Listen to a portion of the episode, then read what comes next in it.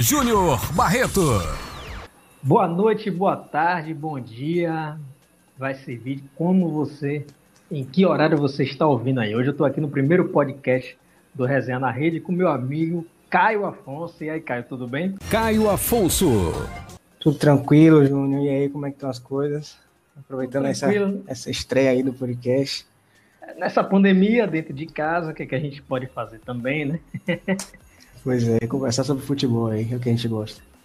E já que o futebol está voltando, é, coisa que eu sou contrário neste momento, não sei você, Caio, mas a gente já começa os primeiros passos aqui em Salvador, com Bahia e Vitória retornando aos treinamentos.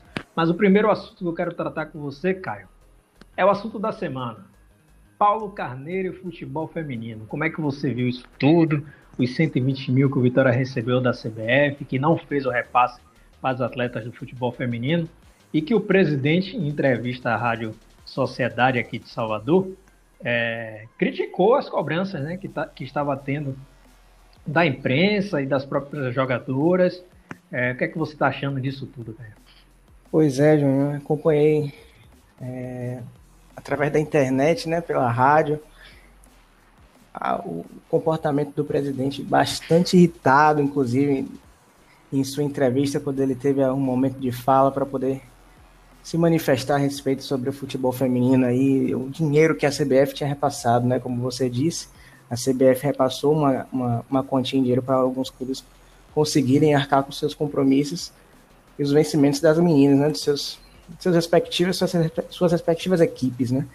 Muito incomodado com essa, essa cobrança por parte da mídia, o presidente Paulo Carneiro se mostrou bastante firme ao dizer que o dinheiro que entra no caixa do Vitória é de responsabilidade dele e ele escolhe como deve gastar da maneira que ele acha melhor, né? A prioridade do clube, no caso. Então, bastante incomodado, ao ponto de estar gritando na, na transmissão, ele acabou por dizer que ele que escolhe as prioridades e a prioridade do clube é o futebol masculino, né? Que, segundo ele, é o que dá o, o dinheiro, então ele precisa se debruçar totalmente. Então, ele acabou por dizer que o dinheiro que recebeu para uma coisa, ele deu um outro destinatário. Caio, é, para quem não sabe, quem não conhece a realidade aqui do Vitória, o Vitória tem um futebol feminino desde 2015. É, e hoje o clube está na Série A, na Série A1 Isso. do Campeonato Brasileiro. Está disputando com a equipe sub-17, ou seja, as meninas da categoria de base né, do futebol feminino. Isso já, há quem diga que já é uma estratégia de Paulo Carneiro para enfraquecer o futebol feminino, que ele não tem interesse nessa, nessa categoria no Vitória. E aí as meninas estão na 15ª colocação lá do, do Campeonato Brasileiro, da série, da série A1, na zona de rebaixamento. Mas, cara, tem uma questão. O Vitória voltando para a Série A na próxima temporada, o Vitória é obrigado pela CBF a manter o time do futebol feminino. Porque isso faz parte do Profut, o programa de parcelamento do governo federal, que, tem um acordo juntamente com a CBF e com os times, que todos, esses, todos os times da Série A precisam manter o futebol feminino. E se o Vitória for rebaixado, ainda assim Paulo Carneiro não pode abandonar a competição. Porque se o Vitória vier abandonar a competição, cara, ele pode ser punido, inclusive no futebol profissional, com a suspensão de dois anos das competições. Então, querendo ou não, gostando ou não, Paulo Carneiro vai ter que continuar com o futebol feminino do Vitória, pelo menos aí por duas temporadas. Pois é, Júnior. Eu acho que Paulo Carneiro, por ser um dirigente da velha guarda, ele acaba por esquecer certas mudanças que acontecem no nosso país. Né? Então, para impulsionar o crescimento do futebol feminino aqui no Brasil, a CBF, junto com esse programa do governo federal, criou essa, essa solução né? para ver se os times conseguiam é, fazer desenvolver os seus, as suas equipes femininas. Tanto que ainda deram a oportunidade de fazer uma união de clubes para aqueles que não conseguem é, o dinheiro, né, a verba suficiente para montar sozinho uma equipe ainda deram essa colher de chá. E o Vitória, que apesar de ser um clube hoje que encontra dificuldades financeiras, eu acho um pouco errado dizer que eles não poderiam manter uma equipe de futebol feminino. Né? Ninguém está falando que o Vitória precisa investir um dinheiro pesado para ser campeão no campeonato, pelo menos até nesse frente a esse momento de dificuldade financeira. Entretanto, ele precisa saber que algumas coisas mudaram hoje em dia, né? Então, é, apesar dos méritos, alguns méritos que, que, que o presidente Paulo Carneiro é, tem à frente do clube, ele precisa melhorar um pouco aí essa visão que ele tem sobre o futebol feminino, né? Que, querendo ou não, vai continuar desenvolvendo aí no país a partir desses anos. E ainda tem uma coisa, Caio, que eu coloco em questão. Quando Paulo Carneiro se candidatou, ele sabia que o Vitória tinha um time de futebol feminino. Então, ele não pode querer dizer agora que é uma responsabilidade que ele não quer e não precisa ter. A gente pode acusar as gestões passadas, as gestões anteriores, de muita coisa. Mas de uma coisa que a gente não pode acusar é no investimento no, nesses esportes, como o basquete, que o Vitória teve um time forte, como o futebol feminino, e o basquete agora, pelo, o Vitória, você que gosta tanto de, de esporte olímpico, cara, o Vitória nem tem mais o time de basquete. Pois é, e ainda acabou com um grande investimento que faziam com o pessoal lá de Cajazeiras, né? Com, com uhum. escolas, então muita, muita gente estava criando interesse no esporte. Infelizmente, o basquete acabou por se perder e não temos a obrigação de manter, né? Infelizmente também. Então, mas eu estava futebol... eu tava conversando com o Marcelo Góes em uma live, Marcelo Góes, que é um setorista do Vitória aqui em Salvador. Ele falou: rapaz, teve um jogo, Marcelo Góes não, foi com o Anderson Matos, me desculpe, Anderson Matos da Rádio Tapan FM. Ele me disse: rapaz, teve um jogo que coincidiu o jogo de basquete em Cajazeiras com o jogo do Vitória no Barradão, um jogo de futebol com o jogo de basquete no mesmo dia e no mesmo horário. E lá em Cajazeiras tinha gente, tinha torcedor do Vitória assistindo que preferiu ir para o jogo de basquete do que ir para o jogo de futebol. Então era um público diferente, era uma oportunidade de crescer em um bairro populoso de Salvador, mas que os dirigentes, que o dirigente em questão preferiu não dar é, prosseguimento. Uma triste realidade. Pois é, infelizmente, mas esperamos que ele pelo menos tente mudar um pouco né, o pensamento dele, que as ideias dele voltadas para o futebol feminino sejam um pouco melhores do que essa que ele acabou por demonstrar nessa semana aí.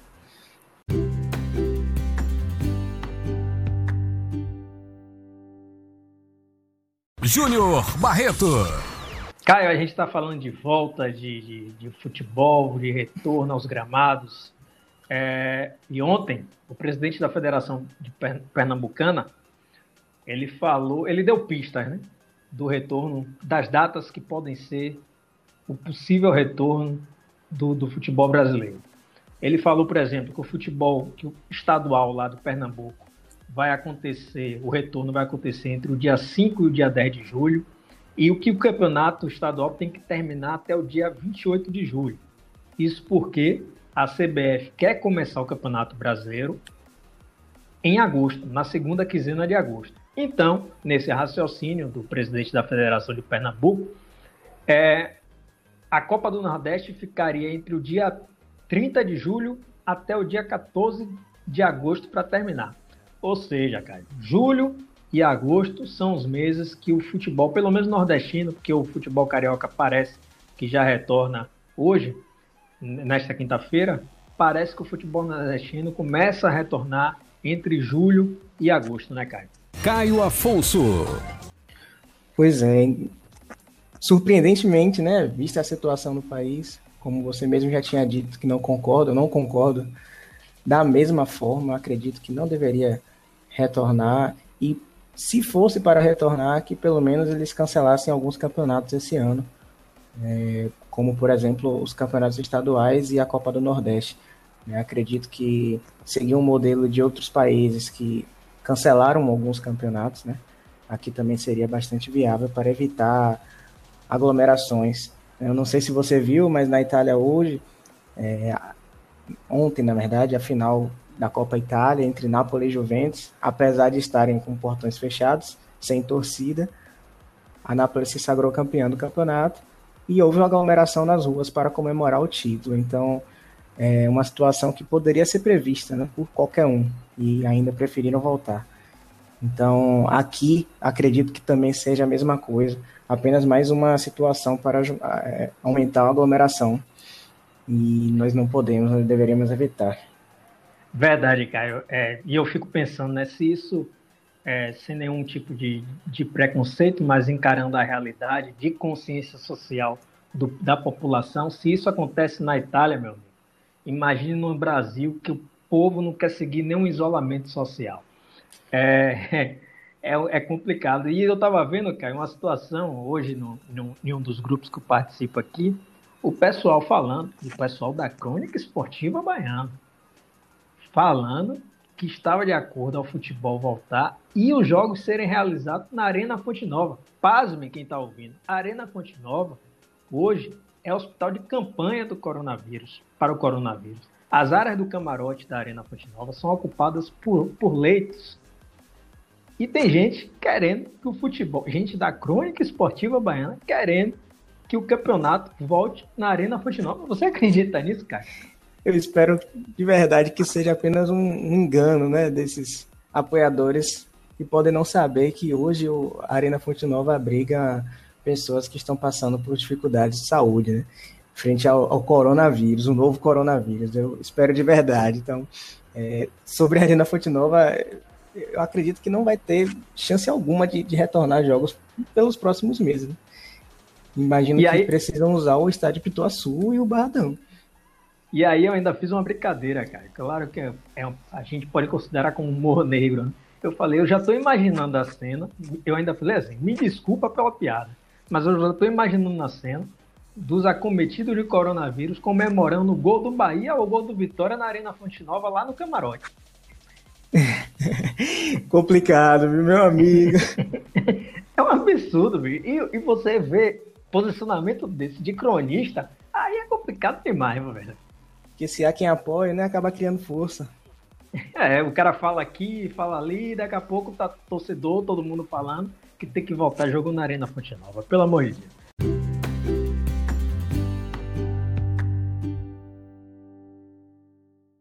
Júnior Barreto. E falando também de volta de futebol baiano, cara, Bahia e Vitória é, voltaram aos treinamentos. O Bahia teve uma celeumazinha com a prefeitura de Camaçari, porque o centro de treinamento do Bahia, o centro de treinamento Avarista de Macedo, hoje fica na cidade de Camaçari. Então o protocolo tinha que ser o protocolo de retorno tinha que ser aceito pela prefeitura de Camaçari e foi realizado juntamente com a Prefeitura de Salvador, mas no final eles se acertaram e o Bahia voltou a treinar. E o Vitória também hoje entrou no segundo dia de treinamento. Inclusive o grande Rodrigo Andrade, cara, voltou a treinar hoje, viu? O seu, seu ídolo Rodrigo. o seu ídolo Rodrigo Andrade voltou a treinar hoje lá no Barradão. Então os times já começam realmente a retornar, né, cara? Caio Afonso times já começam a começar os seus passos né, em retorno ao futebol. E eu vi que os jogadores do Vitória passaram por testes, a TV Vitória, né? O portal de notícias de vídeos, através do Instagram e do site, é, pelo YouTube também, para quem tiver interesse de procurar, mostrou que cada jogador, ao chegar no, no, nas instalações do, do CT do Vitória, já estão fazendo os testes e, de acordo com a diretoria rubro-negra, todos os jogadores deram como negativo para o novo Covid-19. Entretanto, também uma informação importante que no caso do Bahia, três jogadores estavam é, positivados com o vírus, né, do, do Covid-19 e acabaram por se manter em isolamento até terem um tempo suficiente de recuperação para voltar aos treinos. E como você tinha falado de Rodrigo Andrade, eu espero que ele tenha aproveitado esse tempo para descansar, né? Agora as coisas vão começar a voltar aí, então ele precisa jogar bola. Atenção aí, Rodrigo Andrade, se você estiver ouvindo, vamos jogar bola.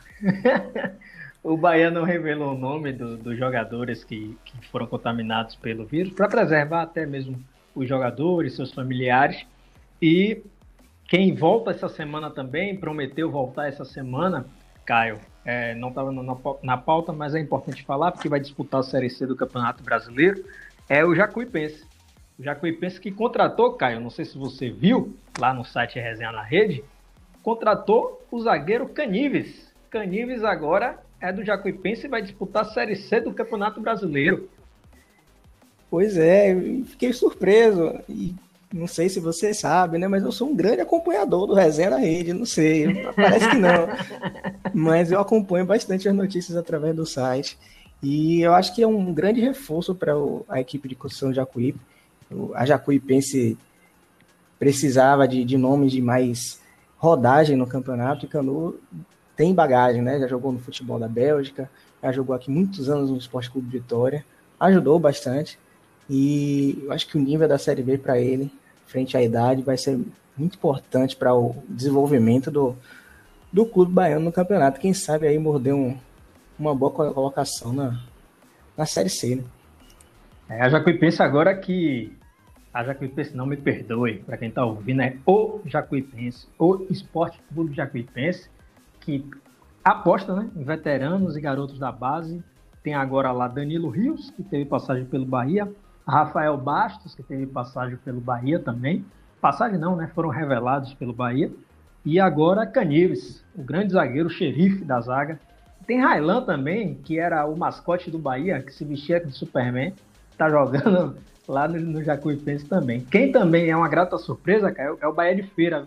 O Bahia de Feira não dispensou nenhum jogador durante essa pandemia, continua pagando todo mundo e vem forte para disputar a Série D, viu, Caio? Isso mostra o comprometimento e a boa gestão né, que a atual diretoria do Bahia de Feira está tomando aí nos últimos, nos últimos anos. É, construíram um bom estádio, uma boa arena, é, comportando a sua torcida, com um gramado sintético muito bom, que o Resenha na Rede também teve a oportunidade de visitar de perto, né? É isso. E fico muito feliz em saber que já tem clubes baianos que conseguem suportar os vencimentos de seus atletas, mesmo com uma dificuldade tão grande como é essa que a gente está vivendo hoje com essa pandemia. Então, a, a, diretoria do Bahia de Feira está de muito parabéns, fico muito feliz pela, pela sua gestão aí. Uma salva de palmas para você. E quem está lá no Bahia de Feira é um cara também que você gosta muito. Não sei se você lembra dele. Marquinhos, aquele que jogou no Vitória. Ele está lá, vai disputar a Série B pelo Bahia de Feira. Sou um grande fã de Marquinhos. Teve uma, várias, uma excelentes passagens pelo Vitória né? principalmente em 2008. Lembro muito. Então, desejo todo sucesso para você, Marquinhos. Você espero que você consiga ajudar muito o seu bairro de feira a subir aí, pelo menos para a terceira divisão, né? A série C do campeonato. Caio, a gente vai chegando aqui no, no, no, no final do podcast e eu vou te fazer uma pergunta já preparando você para o próximo podcast que a gente gravar. Você vai, você vai escolher um, um atacante aí, eu vou te dizer.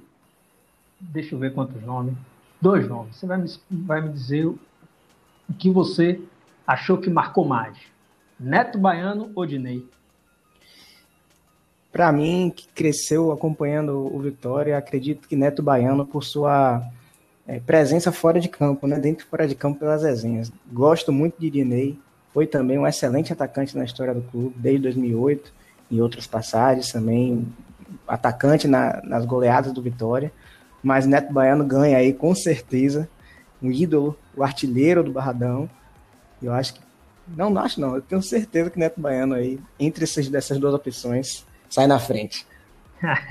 então se prepare para o próximo podcast que a gente vai rememorar é, jogadores memoráveis aqui do futebol baiano. Valeu, Caio. Um grande abraço, meu amigo.